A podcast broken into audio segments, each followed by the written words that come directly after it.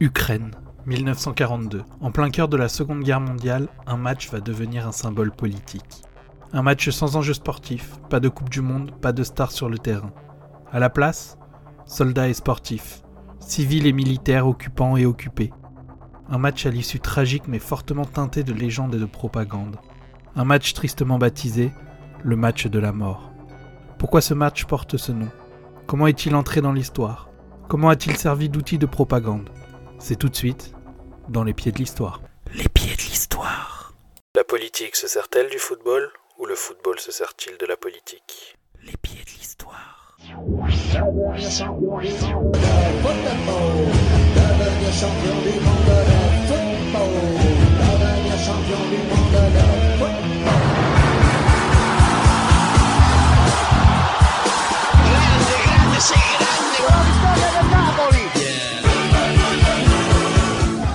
Le match de la mort, comme il a été baptisé, a lieu en 1942 en Ukraine. Pour bien comprendre la situation politique, il faut remonter quelques années plus tôt. Dans les premières années d'une guerre qui va devenir le plus grand conflit planétaire de l'histoire, les forces de l'Axe remportent victoire sur victoire. Les forces de l'Axe rassemblent trois principaux partenaires les Allemands, les Italiens et les Japonais. Ces trois pays ont passé des accords. Ils reconnaissent la domination allemande sur presque toute l'Europe continentale, la domination italienne sur la mer Méditerranée et la domination japonaise sur l'est de l'Asie et le Pacifique. Adolf Hitler adopte une stratégie militaire appelée Blitzkrieg, signifiant guerre éclair. L'idée est de réussir des conquêtes rapides. La France est battue et à moitié occupée après six semaines de combat. En Europe de l'Ouest, un seul rempart se dresse contre la puissante Allemagne nazie, le Royaume-Uni de Winston Churchill. L'année 1940 est ainsi marquée par la bataille d'Angleterre, une immense bataille aérienne au-dessus de la Manche. Cette bataille est le premier échec d'un Hitler sûr de lui, certain d'annexer le Royaume-Uni, sur lequel il ne parviendra finalement jamais à poser les pieds. Le dictateur allemand va alors se tourner vers l'Est, et rompt le pacte germano-soviétique de non-agression signé avec Staline le 23 août 1939. L'opération Barbosa est lancée le 22 juin 1941. Il s'agit de la plus vaste invasion de l'histoire. Plusieurs millions de soldats et des milliers de tonnes de matériel sont envoyés sur le front de l'Est. La surprise est totale pour l'Union soviétique, qui essuie plusieurs défaites et perd des portions de son vaste territoire. L'Ukraine se retrouve prise après la bataille de Kiev et est occupée par les Allemands, qui y fondent un Reichskommissariat, une institution chargée d'organiser l'occupation de la région. Dès le début de l'occupation allemande, les écoles, universités et associations ukrainiennes sont dissoutes. Le football n'échappe pas à cette suppression. Et les deux clubs de Kiev, le Dynamo et le FC Lokomotiv, sont dissous. Les joueurs servaient pour une grande partie d'entre eux dans l'armée rouge avant la défaite de Kiev et se retrouvent abandonnés à une vie civile sans football. Ils doivent se reconvertir dans la vie civile afin de continuer à travailler pour nourrir leur famille. C'est ainsi que Joseph Jordic, le patron de la première boulangerie de Kiev, rencontre, au hasard d'une rue, Nikolai Trousevich, ancien gardien du Dynamo et que Jordic appréciait beaucoup lorsqu'il était joueur. Nikolai se voit donc proposer un poste dans la boulangerie de Jordic. Il y est rejoint par d'autres ex-joueurs des deux clubs ukrainiens.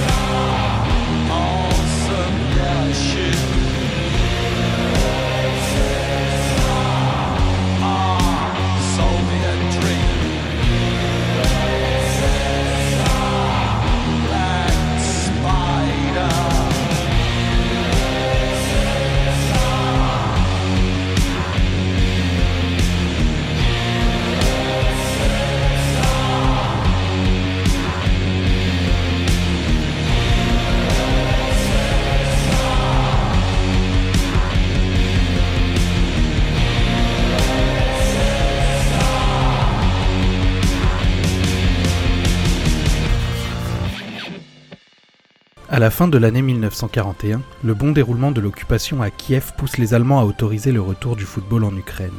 Il faut savoir que l'Ukraine de 1941 n'est que peu favorable à l'Union soviétique et au régime communiste.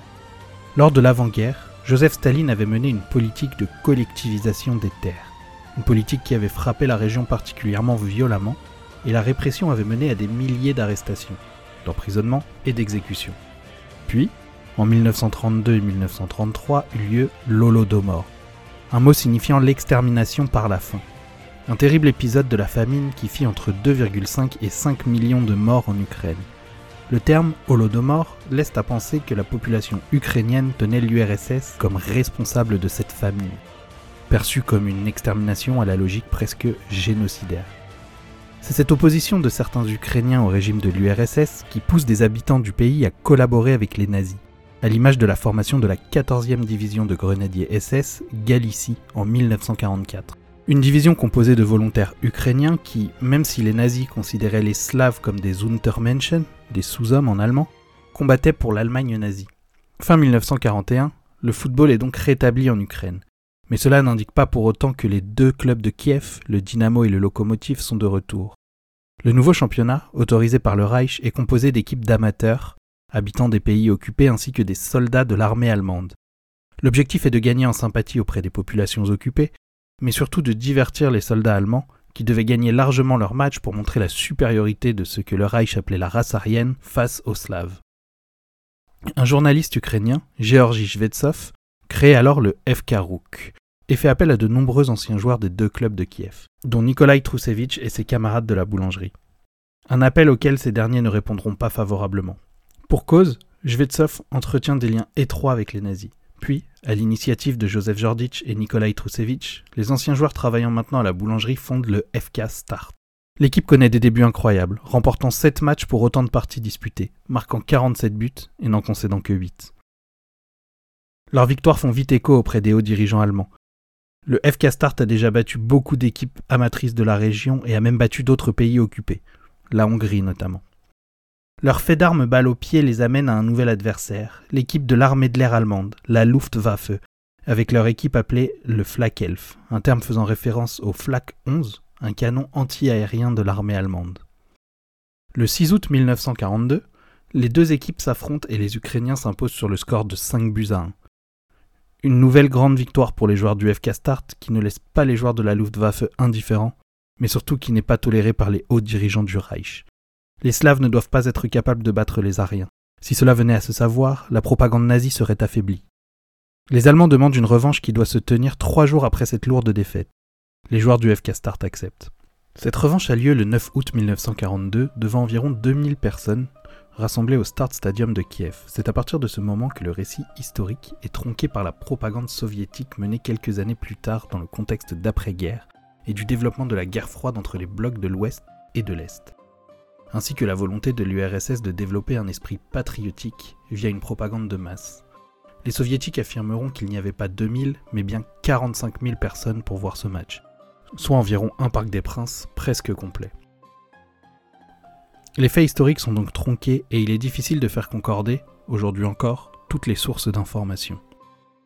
Lorsque les équipes s'alignent, les joueurs allemands du Flakelf lèvent leur bras droit pour réaliser le salut nazi, la légende raconte alors que les soldats allemands auraient pointé leurs armes vers les joueurs du FK Start pour les forcer à en faire de même. Ceux-ci, face à la menace, levèrent alors leurs bras en l'air avant de le ramener à leur poitrine et de scander un slogan communiste, rapidement repris par le stade entier. Aucun témoignage n'a pu dire, et il est accepté par tous que le match commencera sans tension et qu'on ne forcera pas les joueurs du FK Start à répéter le salut hitlérien des Allemands. Le coup de sifflet est donné et le match commence. Très rapidement, les joueurs du Flakelf marquent le premier but. Les soviétiques raconteront dans les années 50 et 60 que le gardien de but, Trousevich, avait été victime d'une faute volontaire et blessé à la tête, mais que l'arbitre, un officier SS, n'avait pas sifflé faute, le laissant au sol, blessé, permettant aux Allemands de marquer. Mais que Trousevich, en véritable soldat, se relèvera et jouera toute la fin du match, avec une grave blessure à la tête. En réalité, l'arbitre était un soldat allemand, mais pas un SS. Et cette faute sur Trousevich fut niée par les joueurs ukrainiens survivants ayant témoigné. Après cette ouverture du score des Allemands, l'équipe du FK Start se reprit en main et a marqué à trois reprises. la mi-temps est sifflée sur le score de 3 buts à 1 pour les Ukrainiens. Une fois de plus, la propagande intervient, en expliquant qu'à la mi-temps, un officier allemand se rend dans le vestiaire du FK Start et ordonne aux joueurs de perdre le match, sans quoi ils seraient exécutés. Cette version de l'histoire fait de la seconde période une page héroïque de l'histoire soviétique, puisqu'à la reprise du match, les Ukrainiens jouent toujours pour gagner, et que le match se termine finalement sur le score de 5 buts à 3 en faveur du FK Start. Mais aucune source ni aucun témoignage ne vient d'avérer ces faits. Au contraire, un ancien joueur ayant survécu aux événements d'après-match, Makar Goncharenko, témoignait du grand fair-play des joueurs du Flakel.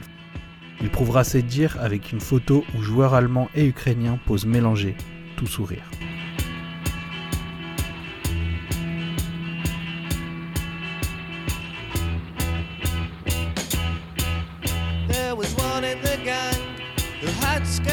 Extric, and because of that, he thought he was better than you. Every day after school, you would go round there to play it, hoping to compete for some kind of championship. But it always took about 15 billion hours to set the track up, and even when you did, the thing never seemed to work.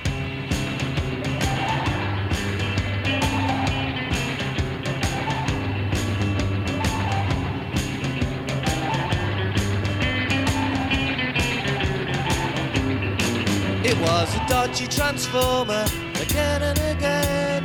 A dodgy transformer again and again. It was a dodgy transformer again and again. A dodgy transformer that cost three pound ten.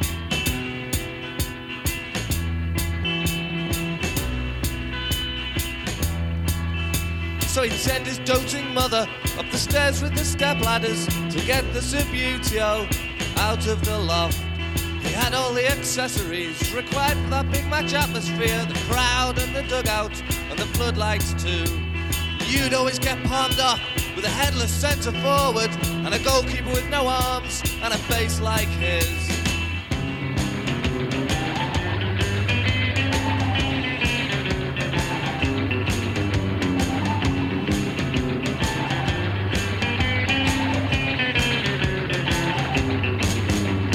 And he'd managed to get hold of a Dukla Prague away kit because his uncle owned a sports shop and he kept it to one side. And after only five minutes, you'd be down to ten men because he'd sent off your right back for taking the base from under his left winger. Come to half time, you were losing 4 0. Each and every goal, a hotly disputed penalty. So you'd smash up the floodlights, and the match was abandoned. And the dog would bark, and you'd be banned from his house. And your travelling army of synthetic supporters would be taken away from you and thrown in the bin.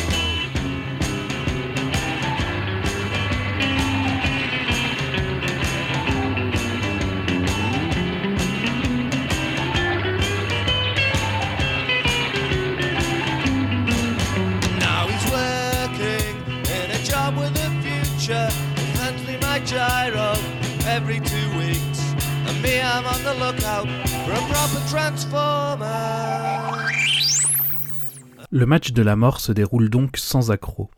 Cependant, dans les semaines qui suivent, plusieurs joueurs seront arrêtés par les nazis puis exécutés sur place ou déportés dans les camps de la mort. En réalité, ce n'est pas suite à ce match, injustement surnommé match de la mort, que les joueurs vont se voir déportés et tués. C'est à cause d'un match quelques jours plus tard, contre le FK Ruk, du journaliste ukrainien Georgi Shvetsov, dont nous avons parlé un petit peu plus tôt, le proche des nazis qui avait tenté d'enrôler Trousevich et ses amis dans son équipe. Une nouvelle fois dominant, Trousevich, Goncharenko et leurs camarades terrassent leurs adversaires 8 buts à 0. Humilié, Jvestov décide d'aller à la Gestapo, la police allemande, et y dénonce les joueurs du FK Start. Il accuse ces derniers d'être des membres du NKVD, l'organisation des services secrets de l'URSS. Six joueurs sont aussitôt arrêtés. Deux autres sont directement tués. Le premier, Katchenko, sera assassiné par les nazis après une tentative de fuite et une bagarre avec un soldat allemand. Le deuxième, Nicolas Tkorotki, dénoncé par sa propre sœur, est torturé à mort dans les bureaux de la Gestapo. Les Allemands auraient bien trouvé chez lui une photo de lui portant l'uniforme du NKVD. Les six joueurs arrêtés sont envoyés au camp de concentration de Siret, près de Kiev, après 23 jours de torture et d'interrogatoire. Là-bas, trois d'entre eux sont exécutés sommairement par les Allemands. Parmi eux se trouve le gardien de but, Nikolai Trousevich. La légende soviétique affirme que le gardien, au moment de sa mort, se serait levé, aurait serré le poing en l'air et aurait crié ⁇ Le sport rouge ne mourra jamais ⁇ les circonstances très vagues des arrestations des joueurs du FK Start laissèrent libre cours à la propagande soviétique pour en faire un drame puissant et héroïque, exaltant les valeurs de courage et de défiance des joueurs ukrainiens préférant mourir que de perdre le match face aux Allemands. Dans la version avancée par le régime de Léonid Brezhnev, dirigeant de l'URSS dans les années 60, les cinq joueurs torturés par les nazis le sont dès le coup de sifflet final du match. Ils auraient été amenés au ravin de Babillard, un lieu symbolique de l'occupation allemande où ont eu lieu d'importants massacres, notamment des populations juives. La réalité fait de Georgi Shvetchov le principal responsable de l'arrestation des joueurs du FK Start, très certainement motivé par la rancœur et la jalousie. On peut aussi suggérer que si les joueurs allemands du Flakelf n'étaient pas rancuniers dans leurs deux défaites, des plus hautes instances du Reich Commissariat d'Ukraine ne voyaient pas cela du même œil. Ces deux victoires allaient à l'encontre de la propagande portée sur la supériorité de la race aryenne. Un intérêt commun entre la Gestapo et Shvetsov a donc été trouvé et le club du FK Start dissous et les joueurs arrêtés. Une chose est certaine, c'est que la récupération politique du bloc soviétique en a fait une légende dans le bloc de l'Est, mais que cette légende va également passer les frontières et se faire connaître à l'Ouest. En 1962, deux films seront diffusés au cinéma dans le bloc soviétique. Troisième mi-temps d'Evgeny Karelov et Deux mi-temps en enfer de Zoltan Fabry, consolidant ce scénario dans la mémoire collective des soviétiques. En 1981, John Huston mettra en scène Sylvester Stallone dans un film appelé Escape to Victory, un scénario grandement inspiré de la version soviétique du match de la mort. En 2005, une enquête officielle d'un tribunal allemand a conclu qu'il était impossible de prouver que la mort des joueurs du FC Start était liée au match du 9 août 1942. La même enquête n'a pas pu non plus établir avec certitude l'intervention des responsables allemands à la mi-temps. Certains affirmeront que les journalistes ayant décrit le match, alimentant la propagande, auraient cherché à éviter aux joueurs d'être accusés de collaboration avec l'ennemi, car c'est comme ça qu'une rencontre sportive pourrait être interprétée. Le film Match d'Andrei Maloukiov, réalisé en 2012, qui a reçu la majorité de son financement du gouvernement russe, ne remet d'ailleurs pas en cause l'héroïsme des footballeurs. Mais ce qui le distingue des productions précédentes est la représentation de la plupart des Ukrainiens en tant que collaborateurs et sympathisants des nazis. Ils s'appelaient Kachenko, Trousevich, Poutistin, Kuzmenko, Klimenko, Goncharenko, Tyuchev, Zviridovski, Balakin, Komarov, Gundarev, Timofeyev, Korotkik, Tchernega, Melnik, Soukarev. Tous d'anciens footballeurs. Ils étaient boulangers, policiers, cuisiniers, chargés de sécurité ou employés de chemin de fer. Les survivants ont été victimes de l'autorité du régime soviétique. Les joueurs survivants furent contraints de relayer et d'appuyer une histoire largement romancée, en faisant des héros, souvent contre leur gré. Quand le régime soviétique s'effondre en 1991, les quelques anciens joueurs encore en vie nient la majorité de cette propagande faite sur leurs exploits sportifs. Après la chute de l'URSS, l'un des membres du Start ayant survécu à la guerre, Makar Goncharenko, a d'ailleurs donné son avis sur la mort de ses anciens coéquipiers. Ils ne sont pas morts parce qu'ils étaient de grands footballeurs ou des joueurs du Dynamo. Ils sont morts, comme beaucoup d'autres soviétiques, parce que deux systèmes totalitaires s'affrontaient. Ils ont été victimes de ce massacre à grande échelle. La mort des joueurs n'est pas très différente de celle de beaucoup d'autres gens. Aujourd'hui, il n'y a plus aucun témoin de ce match et la légende demeure pour toujours. Propaganda professionnelle.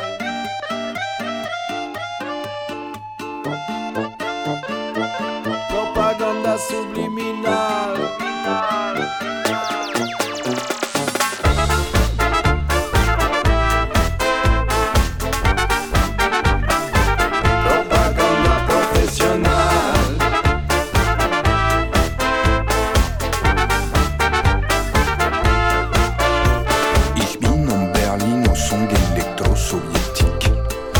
Ma balade Ruskov à New York fait vibrer l'Amérique.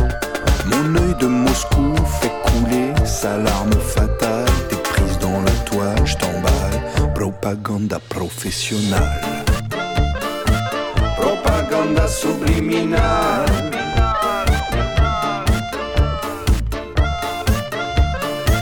Propaganda professionnelle.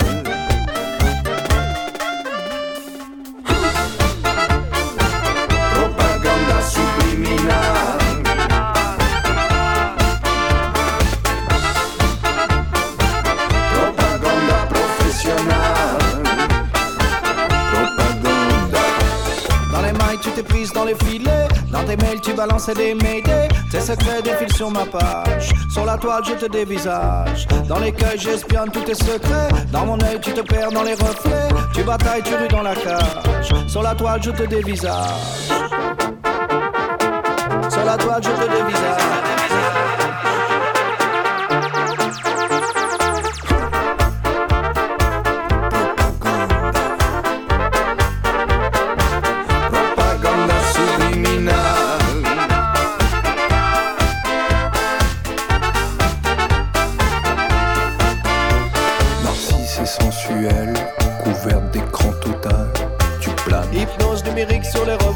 sur le fleuve sibérique, tu pagaies. Ton réseau se propage, s'accumule en nuages, tu flottes. Tu voyages sur la toundra, non-stop. Propaganda, da da da da da. Propaganda, da da da da da. Propaganda, da da da da da. Propaganda, da da da da da. Oh, da da da.